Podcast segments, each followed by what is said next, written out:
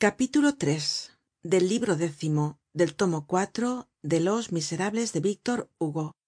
Traducido por nemesio fernandez cuesta. Capítulo iii un entierro ocasion de renacer.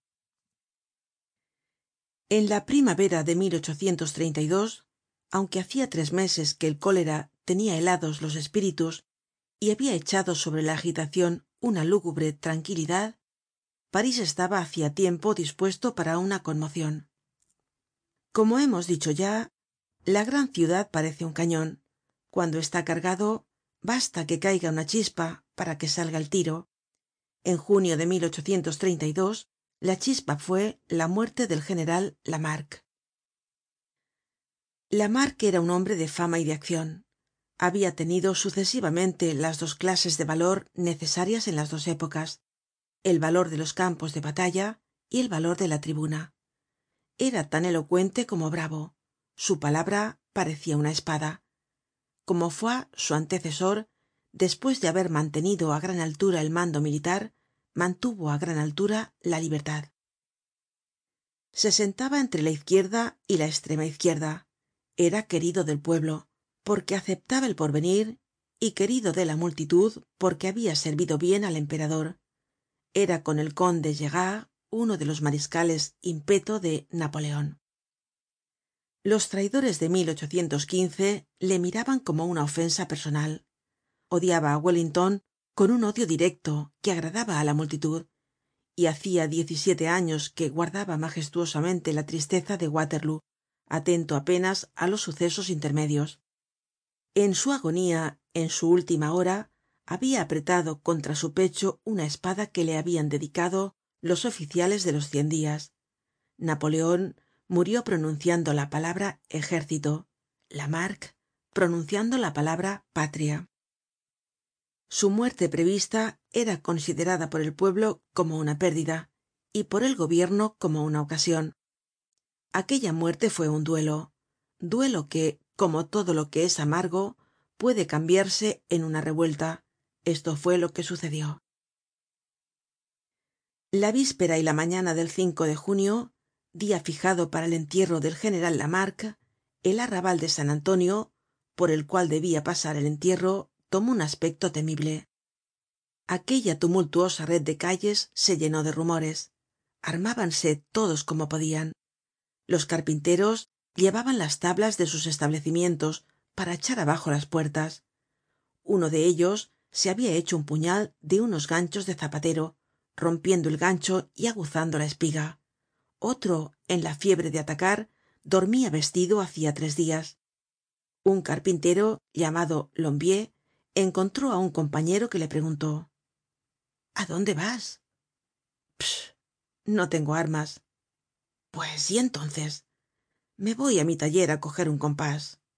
Para qué no lo sé decia lombier otro llamado jacquelin hombre de recursos se acercaba á los obreros que pasaban y les decia ven les pagaba un cuartillo de vino y añadia tienes trabajo no pues ve á casa de filspierre entre la barrera de montreuil y la barrera charon y hallarás trabajo en casa de filspierre encontraban armas y cartuchos ciertos jefes conocidos corrian la posta es decir iban de una á otra parte para reunir á la gente.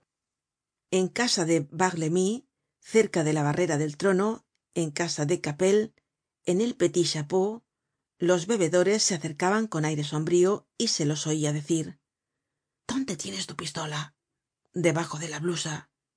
Y tú debajo de la camisa. En la calle traversiere delante del taller roland y en la plaza de la casa quemada frente al taller del instrumentista bernier cuchicheaban algunos grupos. Distinguíase entre ellos un tal mabot que nunca estaba una semana en un taller pues los maestros le despedian porque tenian disputas con él todos los dias mabot fue muerto al dia siguiente en la barricada de la calle menilmontant pretot que debia morir tambien en la lucha seguia á mabot y á esta pregunta qué quieres le respondia la insurreccion algunos obreros reunidos en la esquina de la calle de bercy esperaban á un tal lemarin agente revolucionario del arrabal de san marcelo. Las órdenes se cambiaban casi públicamente. El de junio pues con un dia en que se mezclaban la lluvia y el sol el entierro del general lamarque atravesó las calles de parís con la pompa militar oficial aumentada un poco con las precauciones. Dos batallones con los tambores enlutados y los fusiles á la funerala diez mil guardias nacionales con el sable al lado las baterías de artillería y de la guardia nacional escoltaban el féretro. El carro fúnebre era llevado por jóvenes. Los oficiales de inválidos le seguian inmediatamente llevando ramos de laurel despues venia una multitud innumerable agitada estraña los seccionarios de los amigos del pueblo la escuela del derecho la de medicina los proscritos de todas las naciones banderas españolas italianas alemanas polacas tricolores horizontales toda clase de enseñas niños agitando ramas verdes picapedreros y carpinteros impresores que se distinguían por sus gorros de papel marchando de dos en dos de tres en tres dando gritos agitando palos casi todos algunos sables sin orden y á pesar de esto con un solo pensamiento semejantes ya á una confusion ya á una columna. Algunos pelotones habian elegido un jefe un hombre armado con un par de pistolas perfectamente visible parecia pasar revista á otros cuyas filas se abrian para dejarle paso en los paseos de los boulevares en las ramas de los árboles en los balcones en las ventanas en los tejados hormigueaban cabezas hombres mujeres y niños con la ansiedad en los ojos. Pasaba una multitud armada otra multitud asustada miraba. El gobierno por su parte observaba. Observaba con la mano en el pomo de la espada. Podian verse dispuestos á marchar cartucheras llenas fusiles y carabinas cargados. En la plaza de luis xv cuatro escuadrones de carabineros montados y con los clarines á la cabeza. En el barrio latino y en el jardin botánico la guardia municipal escalonada de calle en calle. En el mercado de los vinos un escuadron de dragones. En la plaza de gréve una mitad del ligero y la otra mitad de la bastilla el sexto de dragones de los celestinos y la artillería llenando la plaza del louvre. El resto de las tropas estaba retenida en los cuarteles sin contar los regimientos de los alrededores de parís. El poder inquieto tenia suspendidos sobre la multitud amenazadora veinticuatro mil soldados en la ciudad y treinta mil en las afueras.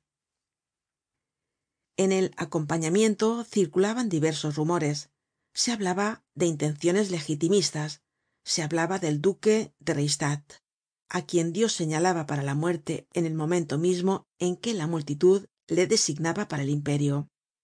Una persona desconocida anunciaba que á una hora fijada contramaestres ganados abririan al pueblo las puertas de una fábrica de armas. En todas las frentes descubiertas de la multitud de espectadores dominaba un entusiasmo mezclado con abatimiento veíanse tambien aquí y allá en aquella multitud presa de tantas emociones violentas pero nobles verdaderos rostros de malhechores y bocas innobles que decian robemos hay ciertas agitaciones que remueven el fondo de los pantanos y que hacen subir á la superficie del agua nubes de cieno fenómeno á que no es estraña la policía bien montada. El acompañamiento fue con una lentitud febril desde la casa mortuoria por los boulevares hasta la bastilla. Llovia de tiempo en tiempo pero la lluvia no incomodaba á aquella multitud. En el tránsito habian ocurrido varios incidentes. El ataud habia sido paseado alrededor de la columna vendome habia sido apedreado el duque de fitz-james que estaba en un balcon con el sombrero puesto. El gallo de los galos habia sido arrancado de una bandera popular y arrastrado por el lodo. Un agente de policía habia sido herido de un sablazo en la puerta de san martin un oficial del ligero decia en voz alta soy republicano la escuela politécnica habia dado despues de su consigna forzada los gritos viva la escuela politécnica viva la república todos estos hechos marcaron el paso del fúnebre convoy. En la bastilla las grandes filas de curiosos que descendian del arrabal de san antonio se unieron con el acompañamiento y principió á levantarse cierto murmullo terrible. Oyóse á un hombre que decia á otro ves bien aquel de la perilla roja pues ese dirá cuándo hemos de tirar parece que aquella misma perilla roja se encontró despues haciendo lo mismo en otro motin en el de el féretro pasó la bastilla siguió por el canal atravesó el puente pequeño y llegó á la esplanada del puente de austerlitz. Allí se detuvo. En aquel momento la multitud vista á vuelo de pájaro ofrecia el aspecto de una cometa cuya cabeza estuviese en la esplanada y cuya cola desarrollada por el muelle bourdon cubriera la bastilla y se prolongara por el boulevard hasta la puerta de san martin trazóse un círculo alrededor del carro fúnebre. El acompañamiento guardó silencio. Lafayette habló y se despidió de lamarque fue aquel un instante tierno y augusto. Todas las cabezas se descubrieron. Todos los corazones palpitaron. De pronto se presentó en medio del grupo un hombre á caballo vestido de negro con una bandera roja y segun otros con una pica terminada por el gorro frigio lafayette volvió la cabeza. Excelmans abandonó el convoy. Aquella bandera roja levantó una tempestad y desapareció. Uno de esos terribles rumores que parecen una marejada de la multitud corrió desde el boulevard de bourdon hasta el puente de austerlitz. Oyéronse gritos prodigiosos. Lamarque al panteon lafayette al hotel de ville al oir estas exclamaciones algunos jóvenes arrastraron el carro fúnebre de lamarque por el puente de austerlitz y á lafayette en un coche por el muelle morland en la multitud que rodeaba y aclamaba á lafayette se distinguia y era señalado un aleman llamado ludwig snyder que murió centenario que habia hecho la guerra de y habia peleado en trenton á las órdenes de washington y en brandywine á las de lafayette. Mientras tanto por la orilla izquierda la caballería municipal se ponia en movimiento y venia á ocupar el puente. Por la orilla derecha los dragones salian de los celestinos y se desplegaban á lo largo del muelle morland el grupo que llevaba á lafayette los vio repentinamente en la esquina del muelle y gritó los dragones los dragones los dragones avanzaban al paso en silencio con las pistolas en las pistoleras los sables envainados las carabinas en el mosqueton con un aire sombrío de espera. A doscientos pasos del puente hicieron alto. El coche en que iba lafayette llegó hasta ellos abrieron sus filas le dejaron pasar y volvieron á cerrarse. En aquel momento se tocaban los dragones y la multitud. Las mujeres huyeron con terror qué pasó en aquel momento fatal nadie podrá decirlo. Aquel fue el momento tenebroso en que se chocan dos nubes. Unos dicen que en el lado del arsenal se oyó una trompeta que tocaba ataque otros que un muchacho dio una puñalada á un dragon el hecho es que se oyeron tres tiros. El primero mató al jefe del escuadron cholet el segundo á una vieja sorda que estaba cerrando una ventana en la calle de y el tercero quemó la charretera de un oficial. Una mujer gritó se empieza muy pronto y de repente se vio por el lado opuesto al muelle morland un escuadron de dragones que se habia quedado en el cuartel desembocar al galope con el sable desnudo por la calle de bassampierre y el boulevard bourdon y barrer todo lo que se les ponia delante. Todo concluye entonces desencadénase la tempestad llueven las piedras estalla el fuego. Unos se precipitan por los ribazos y pasan el estrecho brazo del sena hoy cegado. Las canteras de la isla souviers vasta ciudadela natural se erizan de combatientes se arrancan las estacas se disparan pistoletazos se bosqueja una barricada. Los jóvenes rechazados pasan el puente de austerlitz con el féretro á paso de carga y atacan á la guardia municipal acuden los carabineros los dragones acuchillan la multitud se dispersa en todas direcciones. Un rumor de guerra sale de los cuatro estremos de parís.